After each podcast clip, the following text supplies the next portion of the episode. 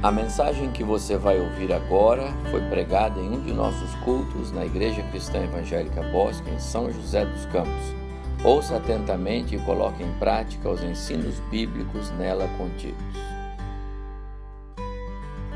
Hoje, a mensagem da mesa do Senhor, mais uma vez, deve falar ao nosso coração, tá bom?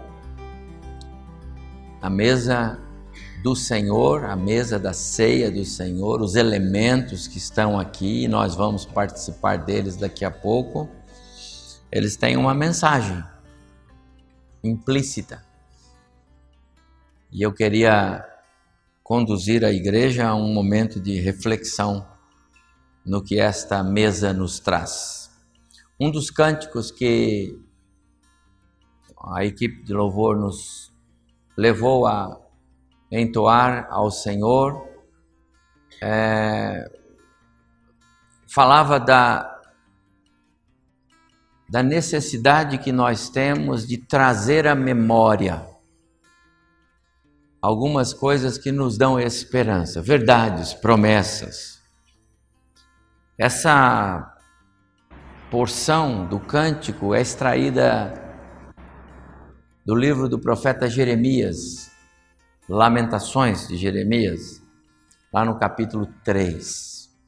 E eu gostaria de começar fazendo uma leitura bíblica desta porção, tendo em vista ali constar o que para Jeremias tinha valor e significado trazer à memória, fazendo um paralelo com aquilo que o próprio Senhor Jesus disse: façam isto em memória de mim.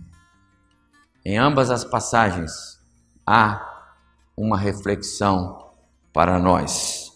Eu quero ler Lamentações de Jeremias, no capítulo 3. Antes de ler, deixe-me dizer aos irmãos ah, qual é o contexto deste capítulo, de, aliás, do livro de Jeremias, ou melhor, do, do livro de Lamentações de Jeremias. Jeremias, você sabe, foi um profeta que viveu é, no período em que ah, Israel alcançou um, um ápice de desobediência ao Senhor. E a parte norte, as tribos, dez tribos do norte já haviam sido levadas para o cativeiro pelos assírios no ano 722. E agora, por volta do ano 600, começando no ano 605, terminando no ano 586, alguns cercos dos babilônios, eles então agora, a grande força bélica é, conhecida, iriam fazer cativos os judeus da parte sul, Israel do sul, as tribos que ficavam em Judá, ali particularmente a cidade de Jerusalém, seriam levadas. Jeremias viveu esse período. Ele estava lá quando Nabucodonosor invadiu a cidade tomou conta e o fez com a permissão de Deus, por causa da desobediência, por causa da do desvio, da idolatria. Deus estava sendo deixado de lado, a adoração era vazia, não havia verdadeiros adoradores ali. Haviam cultos, haviam momentos de adoração exterior, mas não havia compromisso com Deus. Então Deus entregou o seu próprio povo para ser disciplinado pelos babilônios, os caldeus. Jeremias viveu esse período.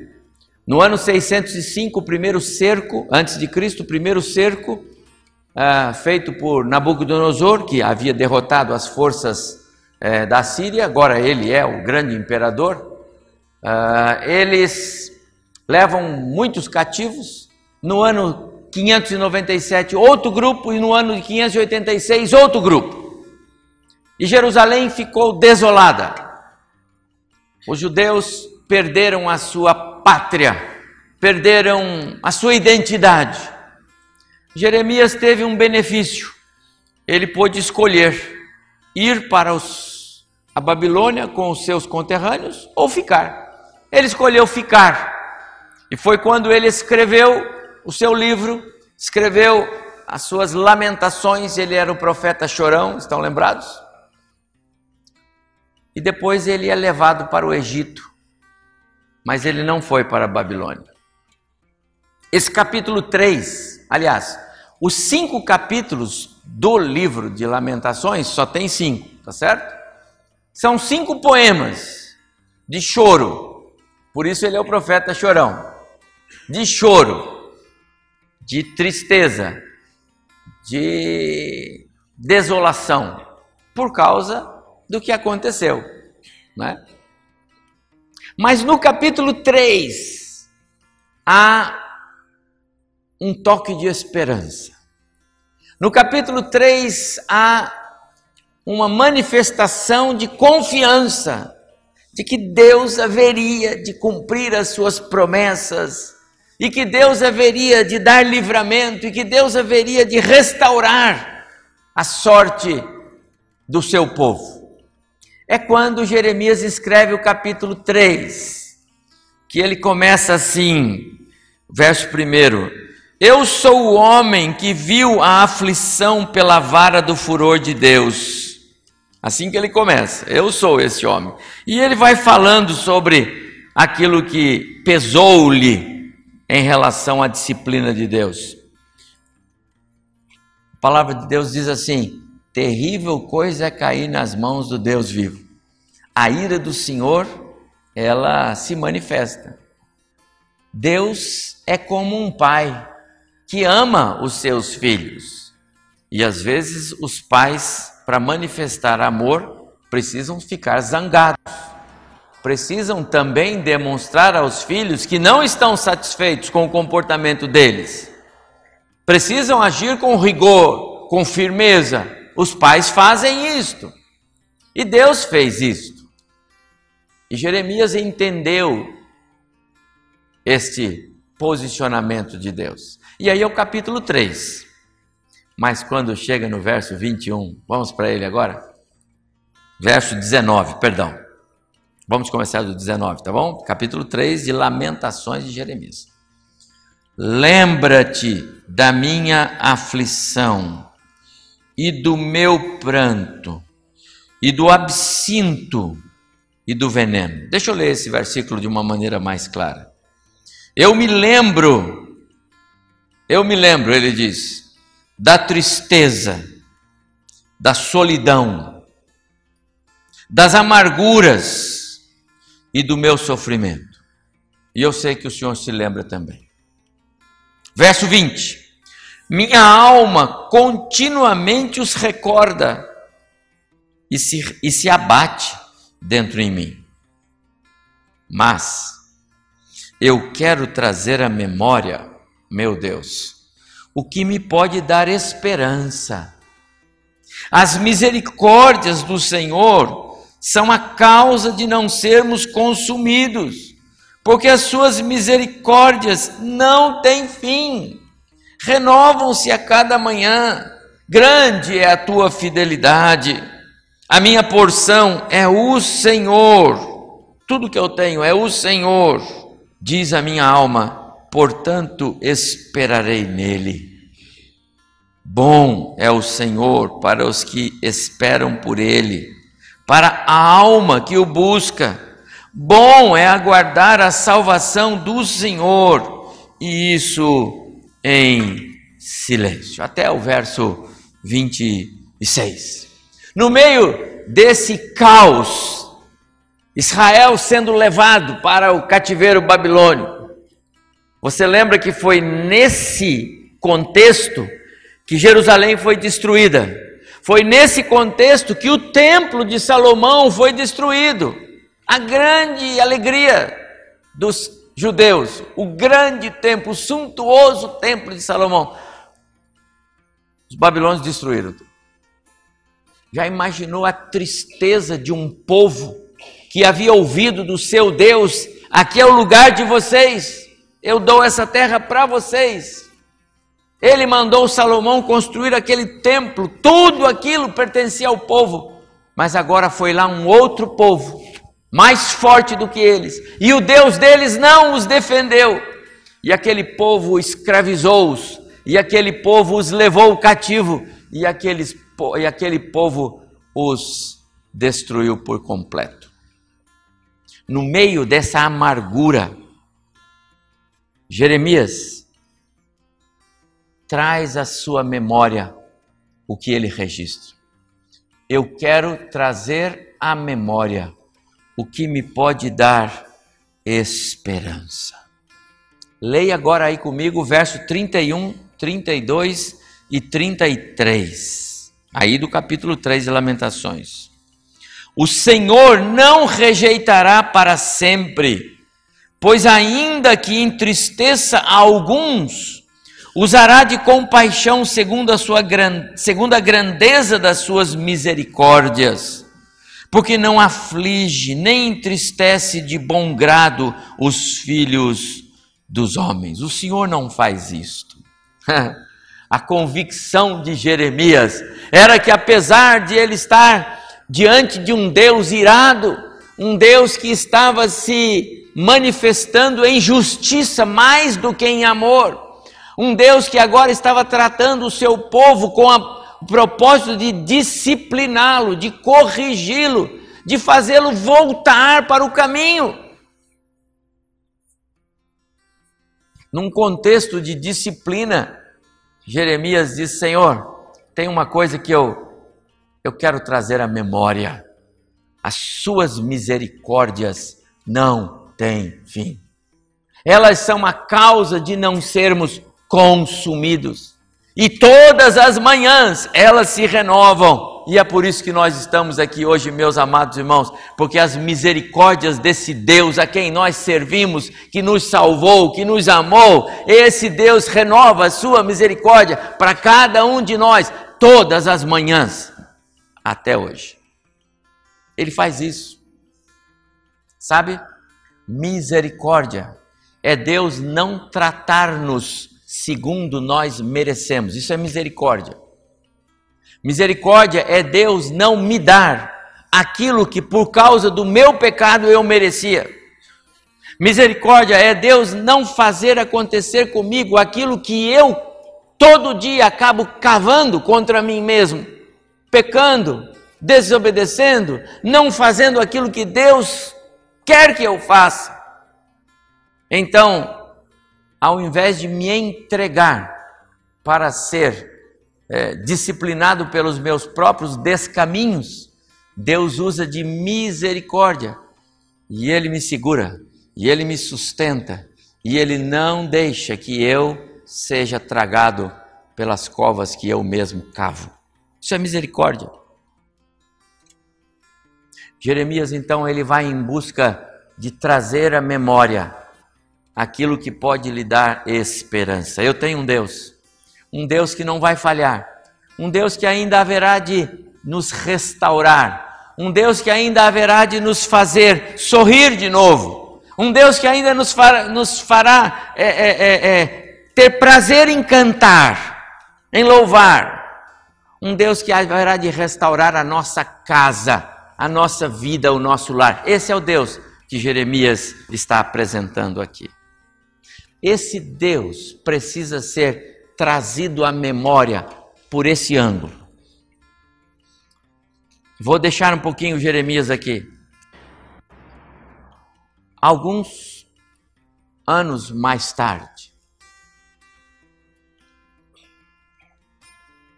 há 600 anos mais ou menos, o próprio Jesus nos ensinou assim. Todas as vezes que vocês se reunirem, vocês tomem o pão e dando graças ao Pai, vocês comam este pão, que é o símbolo do meu corpo na cruz do Calvário, e façam isso trazendo à memória o que eu fiz por vocês.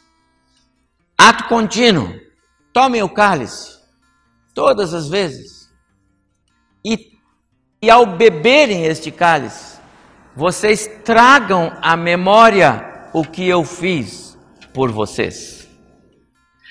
Tanto lá Jeremias quanto Jesus do lado de cá, numa diferença de seis ou sete séculos, eles têm a mesma visão, a importância de nós, os cristãos, termos a memória sempre renovada com aquilo que nos dá esperança.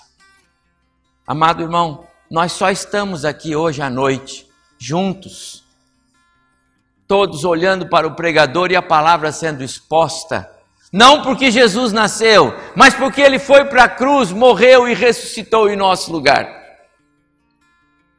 Esta mesa, não obstante ela está ela ter implícita o nascimento do Messias, se não haveria morte, mas esta mesa não celebra o nascimento. Também esta mesa não celebra simplesmente a sua morte. O pecado lembra a morte. A cruz que esta mesa reflete lembra a vida. Cruz não é instrumento de morte, cruz é instrumento de vida. Jesus deu a vida na cruz para que eu e você tivéssemos vida, vida abundante. Essa é a ideia. Isto precisa ser trazido à nossa memória. É por este caminho que entra a adoração do crente, trazendo à memória o que Deus fez por ele. Então nós precisamos trazer a imagem do Calvário. Um certo teólogo, não me lembro o nome dele, ele disse certa vez algo assim: existem somente dois lugares onde Deus lida com o pecado das pessoas. Só dois lugares onde Deus lida com o pecado das pessoas. Um desses lugares é o inferno. O outro é no Calvário, na cruz de Jesus. O pecador pode ter o problema do pecado resolvido na cruz, onde existe perdão, misericórdia e graça, ou no inferno, onde receberá o justo juízo do Deus Criador de todas as coisas. Trazer à memória o Calvário, a cruz, é trazer esperança. Eu não tenho problema com o pecado, a não ser que eu sou rodeado por ele, é um fato. Mas eu não tenho mais o domínio do pecado porque Deus tratou do meu pecado na cruz de Jesus. E todos nós que estamos aqui, que já tivemos os nossos pecados tratados por Deus na cruz do Calvário, não haveremos de conhecer o juízo de Deus tratando do pecado no inferno. Nesse contexto, meus amados irmãos, esta mesa, ela se transforma num memorial. Ela é um memorial. Tal qual Jeremias é, escreve, eu quero trazer a memória o que me dá esperança. Esta mesa traz à nossa memória o que nos dá esperança. Esperança. Esta mesa é a evidência esta mesa é a declaração do nosso Deus de que o desejo dele é tratar do pecado do homem na cruz, e não no inferno. Esta mesa grita esta verdade. Deus não quer tratar o pecado do homem lá no inferno. Ele quer tratar o pecado do homem na cruz. Por isso Jesus veio. E nesse sentido, eu tenho três considerações a fazer a respeito desta iniciativa de Deus de desejar tratar o pecado do homem na cruz e não no inferno.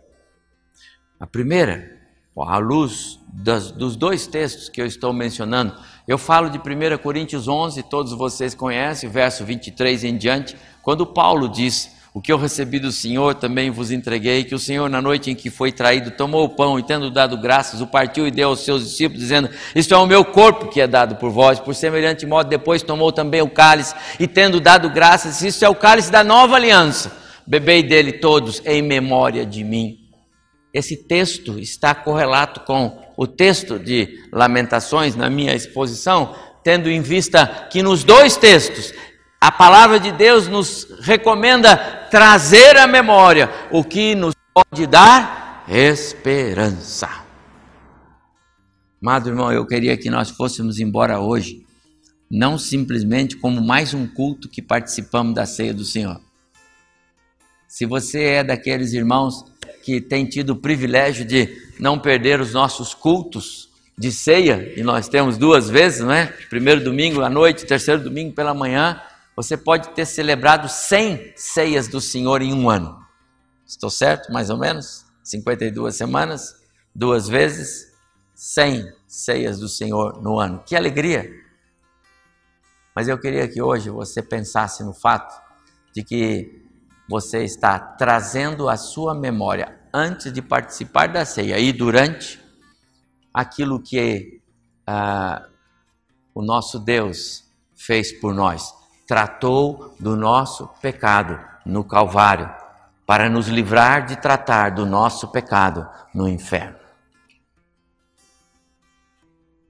A primeira é, consideração que eu faço é que no Calvário na cruz, o que esta mesa nos traz, Deus operou o que nós chamamos tecnicamente de redenção. Redenção é uma palavra que nós conhecemos com a ideia de resgate, remir, tomar de novo, pegar de novo, comprar de novo algo que era seu e que você teve que ir atrás, como por exemplo quando se tem notícias de sequestro. O resgate é um pagamento que você faz por algo que já era seu. Em Mateus capítulo 20, versículo 28, o Senhor Jesus disse: O filho do homem não veio para ser servido, mas para servir e dar a sua vida em resgate por muitos. Foi para isso que o Salvador veio. Foi para isso que Jesus morreu naquela cruz. Resgate, ele era o preço que o pecado impôs. Quando Jesus está ministrando aos seus discípulos esse finalzinho de velha aliança e introdução de nova aliança, esse linha final de celebração pascal, início de uma celebração da mesa do Senhor, não mais apontando para algo físico, mas apontando para algo espiritual, a mesa é espiritual. O Senhor Jesus disse: Isto é o meu corpo que é dado por vós. Ele está dizendo aqui que no Calvário Deus tratou a nossa redenção. Amado irmão, você não pode tirar isso da sua memória. Um dia nós éramos escravos deste mundo de pecado. E não importa se você disser, ah, mas pastor, eu nasci numa família evangélica, eu nunca saí da igreja. Cuidado. Eu também não. Mas um dia Jesus me achou. Um dia a graça me alcançou. Um dia eu entendi que fui redimido pelo sangue do Cordeiro. E até aquele dia eu não era servo do Senhor. Eu era servo do mundo. Porque é assim que é.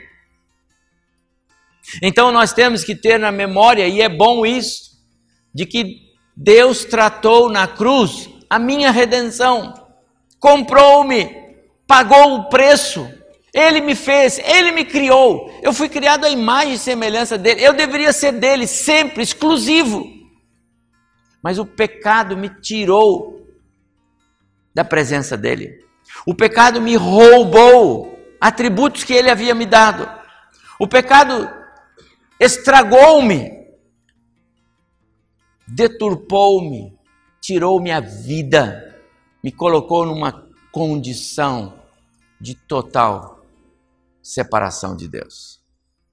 O pecado fez algo em mim que me impedia por completo sequer de ver Deus.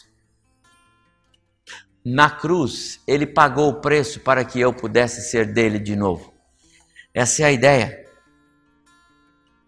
Hoje nós iniciamos nossa classe de estudo bíblico para batismo. Daqui a pouco nós vamos ter batismo.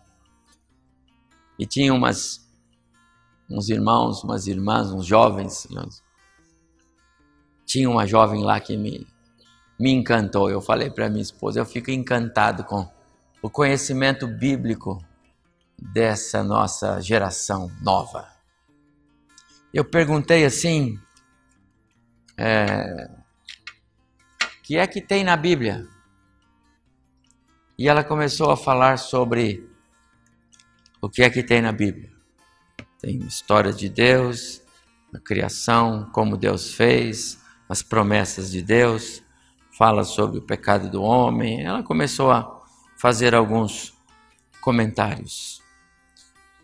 E ela disse assim: Sobretudo tem que Deus nos ama e ele não nos abandonou. Eu disse: como assim? Então ela fez uma ilustração. Pastor, tem muitas crianças que quando ganham um brinquedo, brinca só um pouquinho, depois joga, nunca mais pega, fica lá no lado. Tem tanto brinquedo que aquele nem preocupa mais. É uma verdade absoluta, é ou não é? Todos os pais e avós sabem disso. E ela fez essa, essa ilustração. E depois ela disse assim: Pois o nosso Deus é exatamente o contrário. Ele não despreza nenhum só daqueles que ele criou. Essa é a ideia. Isso é redenção. É Deus vir na direção do homem, porque ele não deixou o homem. Pecou Adão, agora o problema é seu, se vira. Eu vou embora para o céu e você caminha aí do jeito que você achar. Não! Deus chamou a atenção de Adão e disse: Está vendo aquele cordeirinho lá? Mata. Mata. E Adão matou. Não sabia o que era morte até então, mas ele matou. Sangue para todo lado. Vou fazer uma roupa para você de pele, para você entender que não são os seus meios de se proteger contra a sua vergonha, contra o seu pecado que vai resolver o seu problema. Será a minha roupa, a que eu fizer, e a roupa que eu faço para você derrama sangue. Sabe o que é que Deus estava mostrando para Adão? Que um dia o Cordeiro de Deus, que João viu e disse: Eis o Cordeiro de Deus, é Jesus, o Messias. Um dia o Cordeiro de Deus haverá de ir a esse mundo para ser ele o preço para eu ter você de volta, homem que eu criei. Tá vendo? Deus não nos deixa. Ele não deixou o homem, a mulher, na mão.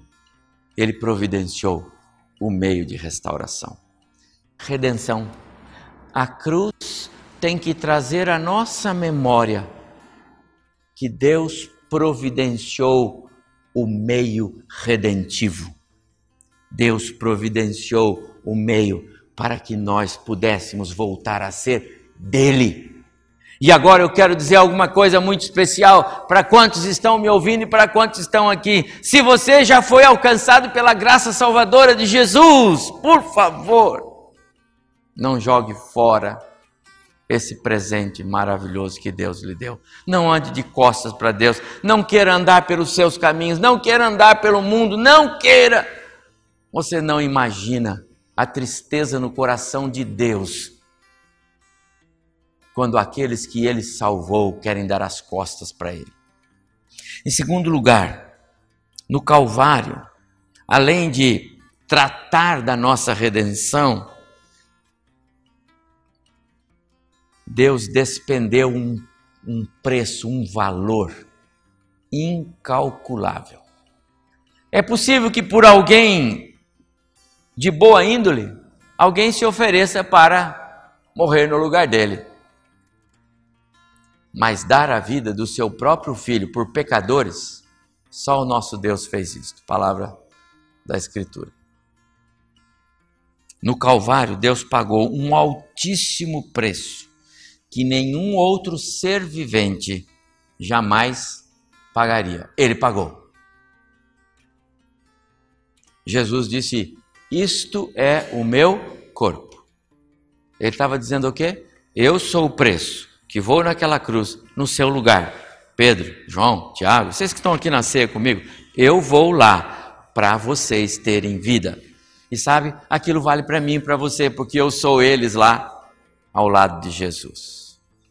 Eu gosto de lembrar da, da citação de Pedro, o apóstolo Pedro, na sua primeira carta, capítulo 1, verso 18 e 19. 1 Pedro capítulo 1, verso 18 e 19 diz assim: Vocês sabem que não foi por meio de coisas perecíveis, corruptíveis, como prata ou ouro, que vocês foram resgatados da vossa maneira vazia de viver, mas pelo precioso sangue de Cristo, como de um cordeiro sem mancha, sem defeito, conhecido sim antes da fundação do mundo.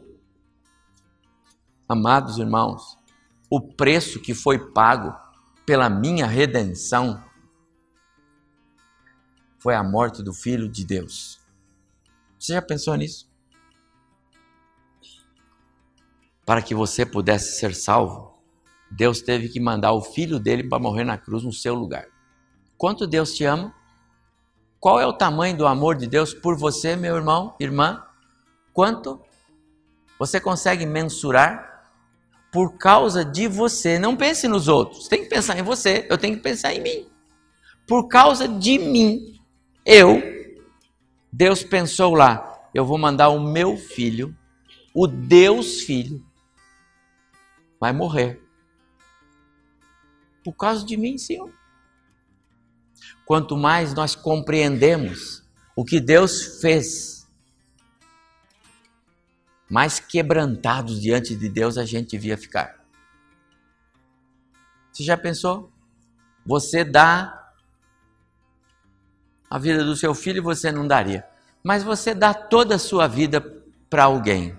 Você dá toda a sua vida para cuidar de alguém. Você dá toda a sua vida para ajudar alguém. Você despende todos os seus recursos para tirar alguém do fundo do fundo do poço e depois aquela pessoa te dá as costas, nunca vem falar com você, não te agradece, não reconhece, já pensou que frustração. Deus pagou um altíssimo preço. Isto é o meu corpo, esse é o meu sangue, eu vou no seu lugar. Amados irmãos, a memória precisa ser ativada com essas, é, essas verdades bíblicas você vai ter outro sabor do vinho. É o mesmo vinho, é o mesmo suco de uva, mas eu quero que você tenha um sabor diferente ao bebê-lo hoje. O pãozinho é o produto do trigo mesmo, mas eu queria que você sentisse um sabor, um aroma diferente.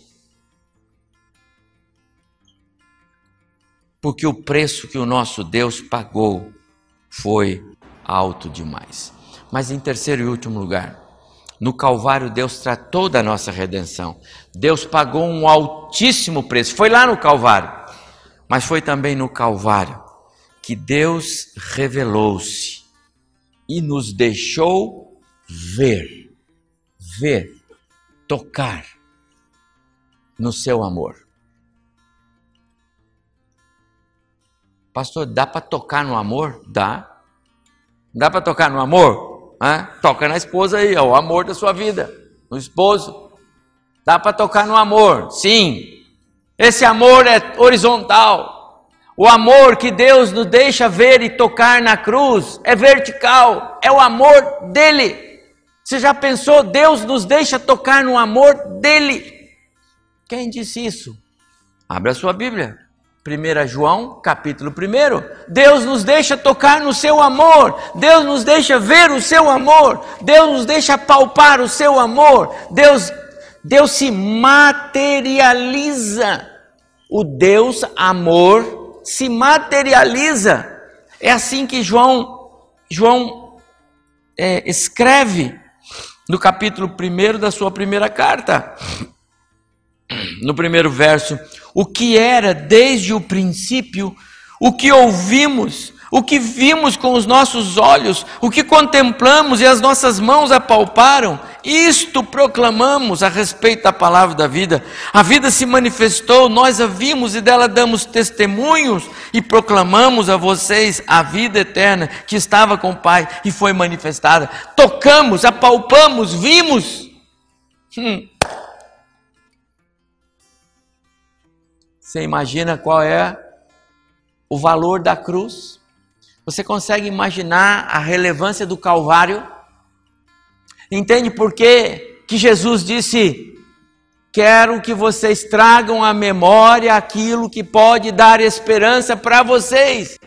Igual Jeremias disse: Quero trazer à memória o que pode me dar esperança. Ele cria nas misericórdias do Senhor. Ele ainda não conhecia o Messias, ele não conhecia o plano salvífico. Ele apenas cria num Deus criador, um Deus de amor, um Deus de graça, um Deus de misericórdia. Ele cria no mesmo Deus que nós, mas ele não tinha os privilégios que nós temos, porque nós, conforme disse João, e pela fé nós estamos junto com João nós podemos, pudemos apalpar o verbo da vida, nós pudemos colocar a nossa mão nele, nós pudemos vê-lo. Na cruz Deus fez isto. Na cruz o Deus Filho se deu.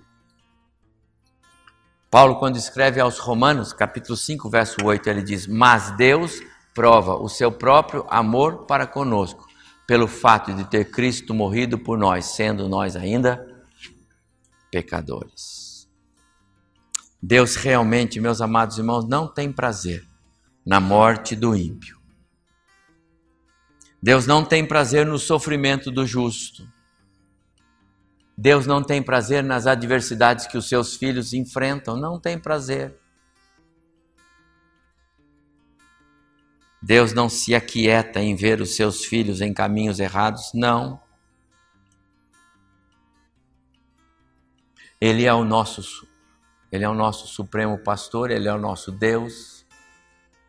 Somos o seu povo, somos rebanho do seu pastoreio, somos a igreja do seu filho Jesus.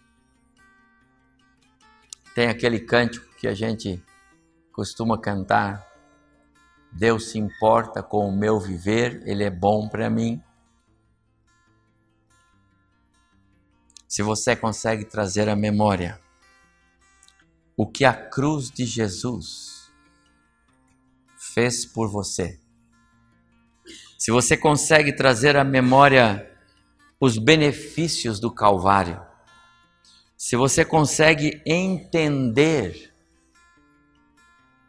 o que Deus propôs para você lá no Calvário. Eu posso dizer algo para você de maneira muito segura, meu irmão, minha irmã, e quantos me ouvem. Você entendeu a obra redentora de Cristo no seu lugar. Entendeu isso? Se você entende o que Deus fez lá na cruz por você, se você entende a relevância da obra da redenção lá no Calvário, se você entende o que é que Deus fez em colocar-se como Deus Filho na cruz no seu lugar, Se tudo isso é claro lá dentro de você, você entendeu a obra redentora de Deus no seu coração. O mundo não explica para o homem a obra da redenção. Os livros não explicam para o homem não fazem ser humano nenhum entender a obra da redenção. Só o Espírito faz isso. Se você entendeu, você é bem-aventurado, como disse Jesus para Pedro. Bem-aventurado é você, Pedro, porque não foram pessoas, foi o meu Pai que explicou isso para você. Se o Calvário tem marcas relevantes na sua história, então esteja certo, Deus falou ao seu coração. Se o Calvário tem marcas profundas no seu coração, se ao tomar o pão e beber o cálice, você consegue visualizar o Calvário e ver o seu Jesus, ver a obra da redenção, ver o alto preço que Deus pagou, ver o quanto Ele te ama, eu posso dizer a você, meu amado irmão, você entendeu a graça salvadora de Jesus na sua vida. Mas se cada vez que alguém toma o pão ou bebe o cálice, faz isso mecânica, repetidamente, nem percebeu, comeu o pão, o que é o pão? Bebeu o cálice, o que é o cálice? Ah, o pastor disse lá que. Não. Se o Calvário tem marcas relevantes na sua vida, então esteja certo, Deus já tratou o seu pecado lá no Calvário. Quero trazer à memória o que me pode dar esperança. Deus já tratou os seus pecados no Calvário. A cruz de Cristo tem valor salvífico para você. A mesa do Senhor lhe é uma celebração espiritual de alto nível. Você se comove ao tomar a ceia do Senhor? Você, você se alegrou hoje, como Cirilo disse aqui no começo do culto, porque veio para o culto de ceia? Veio preparado para esse momento de celebração ao Senhor? A minha oração é que hoje na hora que nós vamos celebrar a ceia do Senhor agora, isso seja uma realidade para você. Faça esse esforço. Não olhe para os lados. Não não deixe nada distrair a sua atenção. Quando você tomar o pegar o pão, você diga: "Deus, obrigado, porque o Senhor tratou o meu pecado na cruz do Calvário. Quando você tomar o cálice, você diz: Deus, obrigado, porque o Senhor tratou do meu pecado na cruz de Jesus. E faça disso, meu amado irmão, algo, algo real, não mecânico. E se porventura há entre nós ou alguém que me ouve pelos, pelos canais da internet que ainda não tem segurança de que o seu pecado foi tratado na cruz. Eu quero dizer, hoje é o dia para Deus tratar o seu pecado na cruz do Calvário. A cruz ainda está viva. Os efeitos da cruz ainda permanecem. A obra de Cristo na cruz está salvando hoje, tanto quanto no dia em que Jesus entregou a sua vida ali. Aquela cruz, ela é perene, é um instrumento contínuo. E ali Deus está levando pessoas o tempo todo, o tempo todo, o tempo todo. Está dizendo para centenas de pessoas todos os dias. Eu quero tratar o seu pecado ali naquela cruz. Eu quero tratar o seu pecado ali naquela cruz. Foi isso que Jesus disse: Ninguém vem a mim se o Pai que me enviou não o trouxer. E o colocar diante da cruz e dizer: Eu quero tratar o seu pecado naquela cruz. Se alguém entre nós não teve a experiência do seu pecado tratado na cruz, hoje é o dia. Basta você dizer: Deus, trata os meus pecados na cruz de Jesus. Faz isso por mim, Senhor. Derrama misericórdia sobre mim. Derrama graça, Salvador. O Senhor pode fazer, Senhor. Faça por mim.